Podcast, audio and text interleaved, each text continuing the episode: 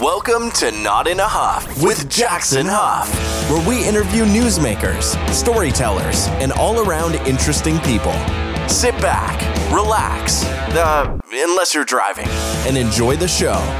Here's Jackson. Hello, hello, hello. I am Jackson Huff. This is Not in a Huff. Thanks for joining me. Appreciate it as always. This week is a little bit of a shorter one, but it's just a, a really fascinating story. I interviewed Jenna Zhang. Now, she immigrated here as a, as a child um, from China, and uh, she's just done some, some really cool things. Um, we're going to get into you know her early life and wheeling and dealing. Um, you know, essentially, she's an entrepreneur. She she got it honestly. That's that's kind of what her family has been for, for many generations. But the cool thing about what she's doing is she just launched a watch company. They've actually got a watch right now on Kickstarter. It's live right now. Um, you know, if you're listening to this in in between July and August of 2021, if not, I'm sure go check out their website. Uh, with with any luck, the it was a, a smashing success, and uh, you can buy it there. But right now, you can buy it on Kickstarter. But the really interesting thing about these watches are they actually have a piece of a Lamborghini embedded in the watch. We're going to talk about exactly what that means, how she got the idea. Uh, there's uh, there's some Hurricane Harvey tied into this, but I just like to hear from people who are doing really really amazing, interesting things. You know, thinking outside the box. That's what uh, that's what Jenna Zhang certainly did. So, without further ado, here is my interview with watch designer fashion design graduate, Jenna Zhang. I am here today with Jenna Zhang. Jenna, how are you? I'm doing all right. How are you? Good. Thanks for joining me. I really appreciate it. Thanks for having me. Absolutely. So, you know, I always like to kind of just start at the beginning.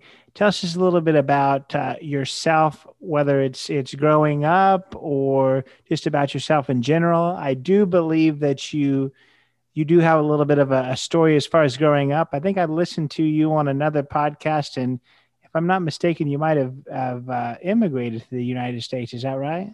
That's absolutely correct. Um, so I immigrated fr- uh, to the United States when I was about six and a half, seven. And before I came here, I lived in Japan and um, China, and I was originally born in China. So what what exactly what brought your your family to the United States? My father was um, he he really wanted to seek a better life. Um, my family has been through a lot back um, where I'm from, and um, living in a different country, especially a third world country at the time, we didn't have the resources um, to progress further in life and in my parents' careers.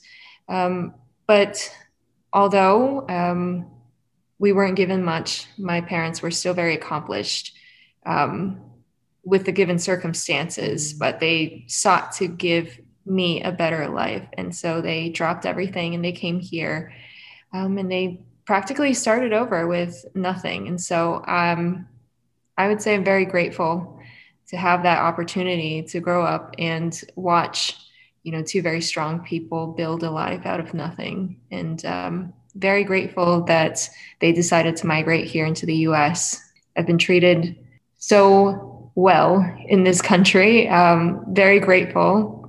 I, I, don't know how many times i could repeat that. Um, I, I love i love it here and i don't think there's any other country like this country. Very good. Yeah so you know i think it's kind of a, a no-brainer you know what i'm about ready to ask you but we're, we're going to obviously talk about your i guess your entrepreneurial spirit and some of the, the things you're doing. Do you think that you know your your parents and and how they pick themselves up from nothing like you just said do you think that's kind of contributed to you being the entrepreneur that you are that you are now? Absolutely. Um, i also come from i guess a family. Well it's maybe twice or three times removed now but um, you know, my great grandparents were business people, at least my great grandfather was, and he was very, very successful entrepreneur uh, during his time. Um, he owned some factories, and they, they did very, very well. And although we had that taken away from us, I think it's part of my blood. So it's been passed down. And uh, after you know a couple generations of building back up from nothing, we're finally ready to pursue that. Um, I'd like to call it something that I feel I'm destined to do, which is um, create businesses and generate wealth for not only my family but the community around me. Absolutely. So when when you did move to the United States, where did you guys settle? And are you still there? Yeah. So we first when we first came here, we came to Houston, Texas, actually just 20 minutes southeast of Houston in a little town called Sugar Land. Okay. And um, I moved out of Texas for college for five years, but ultimately decided to come back because this is where my family is. And also, the people here just bar none. Um, very, very amazing. Um, they care about their community. There's this um, Southern hospitality, and um, people here just seem a lot more close knit than in any other other big cities that I've lived in. And I've lived in, you know, New York, London, Milan, Tokyo. Uh, you know, you, you, can name a big city. I've probably been there, and um, I honestly think Houston's one of the best cities that I've been in. Yeah, and in the podcast I was listening to you in. I think that you both were from texas so you guys definitely had some some texas love. I'm not from texas. I've been to texas once so i can't really i can't really share your texas love there. I enjoyed my my one visit though but but yeah you kind of mentioned that uh, uh, you did you did leave while you were in, in school and that's something that i i saw in your background that i think you studied design and you studied in a lot of different places. So tell us a little bit about that yeah. So, um, right as I graduated college, I didn't know what to do really. So, I kind of did a fine arts, uh, explored fine arts for a bit in Maryland at MICA. Decided I didn't really like it. I want to do something that's more applicable and with real life um, experience, I guess. Um, not so artsy fartsy. And so I moved to design school and um, relocated to New York City and studied at Fashion Institute of Technology. And during I, during the time I was there, um, I did two study abroad programs. So one would be in Central St. Martin's in London, and the other one is Politecnico di Milano in Milan, Italy. Gotcha. And so, what exactly were you were you studying with with design? I know that can mean a lot of different things. Yeah, yeah, absolutely. Um, so I did uh, my undergrad in women's wear design. It's mm. fashion, high fashion stuff, um, and also did a specialization in knitwear design, which has nothing to do with uh, what I'm doing now, but that's pretty normal for anyone graduating college. But the uh, fundamentals are still there because you have to apply a certain style of thinking, and um, you wouldn't get that if you didn't go to a design school. So that can translate into interior design, which is something I also dabble a little bit in. Uh, product design. I've actually um, did product design right out of school for um, a job in Italy. And um, now I'm doing watch design, graphic design, web design, all sorts of things. And um, it's pretty much all interconnected. Yeah. Yeah. And, and that's kind of the, the interesting thing about you're going and, and getting a degree. You really can, but you know, people stress so much about what degree they're going to get when really you can you can use the tools and the the skills that you learn uh, you know with education for a lot of different things. I, I guess kind of tell us just a little bit about um, you know before before you decided to go into into watch design um, what were there any other i guess entrepreneurial things that that you were doing or is this kind of your first foray into into creating your own your own business, so to speak? Oh man. Okay. Well, if we're talking about all the businesses that I've worked on, the first, I guess, entrepreneurial thing that I did was when I was in uh, was it elementary school or middle school? I, I, was like 12 or 13 at the time. I was playing video games and um, not doing homework. I was at home playing video games and um, I taught myself how to code HTML. Um, I just thought it was fun. I was running a store on one of the games that I was playing, and HTML helped me bring in more customers. And so I got a lot of uh, other kids um, playing the game asking me, "Hey, can you build a you know a storefront for me?" So I taught myself HTML and I started you know selling code, little, little lines of code injection. That was I was a kid. That was the first one. um, when I was in, I think middle school, going into high school, an outlet store just opened uh, maybe 20, 30 minutes away from my house. And so on the weekends, I would go uh, with my family and we'd pick up you know, coach bags and um, wallets at a heavily discounted price and I would flip them on eBay. And that's like back when eBay was a, a huge thing. So I made, I would say 200% returns on those things. It was, it was back in the early days when, you know, you can make a killing off of eBay. So that was, um, that was fun. but those are my, my early business experiences. Yeah, no, that's, that's awesome. I, I like to hear that. Normally they, you know, people that, that do grow up and and start their own businesses and and have I guess that passion it, it, does start early so I always like to hear you know from people who who are you know in in successful businesses now that that created it. It's kind of a it's not necessarily a learned thing. A lot of times it's kind of an innate thing. So I, I it doesn't surprise me that you've been kind of hustling since you were a kid. So that's really cool. So do I mean let let let's talk a little bit about uh, you know the the watch business and um, I believe it's called Olympus Watch. Um, so tell us a little bit about that. Yeah, so Olympus Watch Co. actually is um, my a reiteration of another watch business that I started before. I've always loved the intricate workings of watches and of cars. I, I think there's a lot of um, overlap in those two diagrams, and I'm sure a lot of uh, car enthusiasts and watch enthusiasts would agree. And so it's always been something that was on the back of my head like, how can I work both in the car industry and in the watch industry? Because those two things intrigue me very much. Um, but the idea really start to t- take form when Hurricane Harvey hit Houston, and I was there um, by myself at home when it happened. And I just was flipping through the channels on the news and saw how, you know, Harvey did a lot of damage to the automotive industry here. It did a lot of damage to small businesses, to private homes. Um, you know, my neighbors were flooded. My friends and family got, you know, a lot of a lot of stuff happened to them. But um, all of that seemed to be on the forefront of the news media stations for a very limited amount of time. And, you know, maybe just a week, I don't remember how many days after um, Harvey happened, all of a sudden the news started to take a change in tone. And that's when they started talking about Mattress Mac opening up all of his showrooms for, you know, the residents of Houston, you know, foregoing hundreds of thousands of dollars in his own inventory so he can provide you know the citizens here with a place to stay and with warm meals.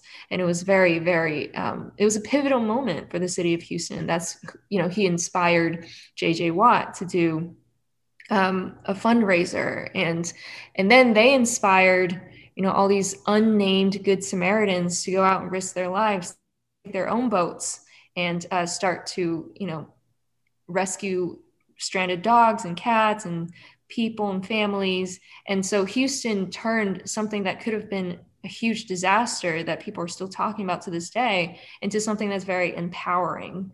Um, and that really inspired me to, you know, follow in that path and ask myself, what can I do that sort of symbolizes that spirit of rebuilding from rebuilding out of destruction, right? And that's when, you know, it clicked for me. Like, what if I take the cars that could not be, you know, could not be driven anymore, they're damaged, and turn them into something beautiful like watches? Because, you know, essentially these supercars, even though these parts, you can't use them anymore, they're sitting in the back of a junkyard for years and years. People out there still appreciate them. There are people out there who would still want a piece of that there's so much passion and um, and love that goes into making these parts There's behind every um, car, there's a designer working 60, 70 hours a week, perfecting it to the last stroke. You know, there's um, an engineer doing everything he can to make sure that it's the most aerodynamic car um, in existence at the time. And all of that would be lost if you just toss it away into the back of a junkyard. So, what we do is we take those parts, we polish them, we treat them, and you know we hand place them into these Swiss made watches. By the way, the Swiss made the Swiss watches are handmade in Switzerland. Everything is assembled by hand uh, because we appreciate that level of artisanship. And so every piece of a Lamborghini is then vacuum sealed in the case back. Um, I think it's very special because every watch has a unique grain to it. They're all one of a kind, essentially, and they have great stories that you can tell to anyone that you give these watches to, especially people who um, love Lamborghinis and they uh, want to own a piece of that. And so what, if I could, what, so what exactly, what piece of, of the car is it, is it a, a piece of like the body or a piece of the engine or, or what exactly is, is attached to this watch? Yeah, it's a great question. So right now we have a piece of the body. The body is the easiest to work with, but we do have um, pieces of the engine in the pipeline that we have to do some more research and development to figure out how to put them in the watch and have them run properly for you know 20 30 years um, so that's in the pipeline but for now we have a piece of the body and uh, it's a lamborghini gallardo from 2012 gotcha. So i mean obviously a, a, a lamborghini is a lot bigger than a watch. So do, i mean is it is it just one that you're one lamborghini that you're making this all out of or is it several or or how is that working? It is the part of one of the Lamborghinis um, that is bent out of shape. So the rest of the car is gone to a, a great owner, but um, mm-hmm. we take the parts that can't be used anymore and turn them into watches. So you're saying that a piece of the the body is is in the the back of the watch, is that right? Yes, it's in the case back. And then uh, you know you you mentioned about it them, be, them being Swiss made. Eh, so the, the idea behind that is just that that I mean, there's a lot of watch companies. I think some of the biggest ones are from from Switzerland. So you you've mentioned that it's just because the of the craftsmanship behind Swiss made watches. Well, um, it's not just the craftsmanship behind the Swiss made watches. I um, actually it took me a long time to find the ideal person to collaborate with to work on these watches because not only is has he been in the industry for over 30 years. Um, he's worked with some of the biggest luxury Swiss made watch brands uh, in existence today, as some of the most prestigious. And so he's always been a watch enthusiast himself, but as a matter of fact, he's also worked in the automotive industry. So he loves cars and he drives a Carrera himself. And so um, he seemed to be a perfect fit for me. And that's how I know that, you know, it's not just labor it's the artisanship and it's the the love of what we do that translates into the product that we make. And so you can say yeah swatch is swiss made but they're a huge conglomerate. They're a big uh, they they sort of um, make everything with machines. There's some some of the stuff is lost right? Some of that some of that passion and that love for watches is lost when you manufacture uh, watches. And I always think um, because it's sort of like a heritage um, piece, I would say timepieces, of course, um, their utility is um, being overtaken by smartphones and smartwatches, but it's it's the artisanship and the craftsmanship that the people appreciate, and that's why watches are still very popular to this day. And so that story is very well translated um, when you have everything that's made by hand, that's made slowly, and it lasts long, it looks great, and that's why um, we are very proudly um, Swiss made. Gotcha. So, are, are, the watches are they battery operated? Are they wind up, or what exactly are they? They're not automatic. They're quartz watches, which means they're battery operated. Which is also why we can sell them at uh, a price of four hundred ninety nine dollars on our Kickstarter launch. if they are automatic, which is going to be the next collection, they're going to be in the thousands, uh, easily in the thousands, especially for something that's handmade in Switzerland. What does automatic mean? Is that is that the is that wind up? No, not wind up. So automatic is um, you have a rotor in the back, and as you move around during the day, it winds up the watch for you. Hmm. Talking about mechanical watches, where at the end of the day you have to wind it up, and um, it'll run for about 24 to 48 hours for you. Is that is that a thing that maybe people do anymore? I have a watch that's wind up. I think it's kind of cool. I don't wear watches very often, but I, I do think that one's kind of cool. Oh yeah, it's great. Um, all the watch nerds and aficionados out there, they love their mechanical and automatic watches. They don't even um, they don't even care about quartz watches. But personally, I think there is a a very good appeal to quartz watches. It's a great way to um, it's a great gateway for new watch enthusiasts to get into the club and um, not have to deal with a lot of the things that uh, people who own mechanical watches have to do, which is, you know, for example, get it periodically serviced. And um, it takes a lot of work to take care of a mechanical watch. And so um, these watches will be great for them, kind of like a starter pack. Yeah. So tell us, you know, th- this this is another one that I think that if a if a watch enthusiast or anyone who I guess likes the the finer things in life are listening, they're going to think this is a goofy question. But for those who aren't that way, what what's the difference and why should someone be looking at a watch that's even four hundred ninety nine dollars compared to you know the, a Walmart watch for for nineteen ninety nine? Well, there is a huge difference between a twenty dollar watch and a four hundred dollar watch. For one, um, you don't know where the watches from Walmart came from, but most likely they came from China. And uh, Chinese watches although um, they have huge factories with great turnaround time and they they look good. Um, at the end of the day, they're cheap watches and they'll break down very quickly. Uh, if you want something that will last you a long time, and if you want something that's great quality, that um, you know, I, have seen watches from Walmart where the hour markers just decide to dislodge themselves and fall out of the dial. Um, that kind of stuff will not fly when a watch is hand assembled. It only happens when it's machine assembled. And so, over the long run, if you want to own a, one nice watch that not only looks good, but lasts you 10 times as long as a Walmart watch, then it's good to make that investment. I mean, you're paying the same price over a period of time.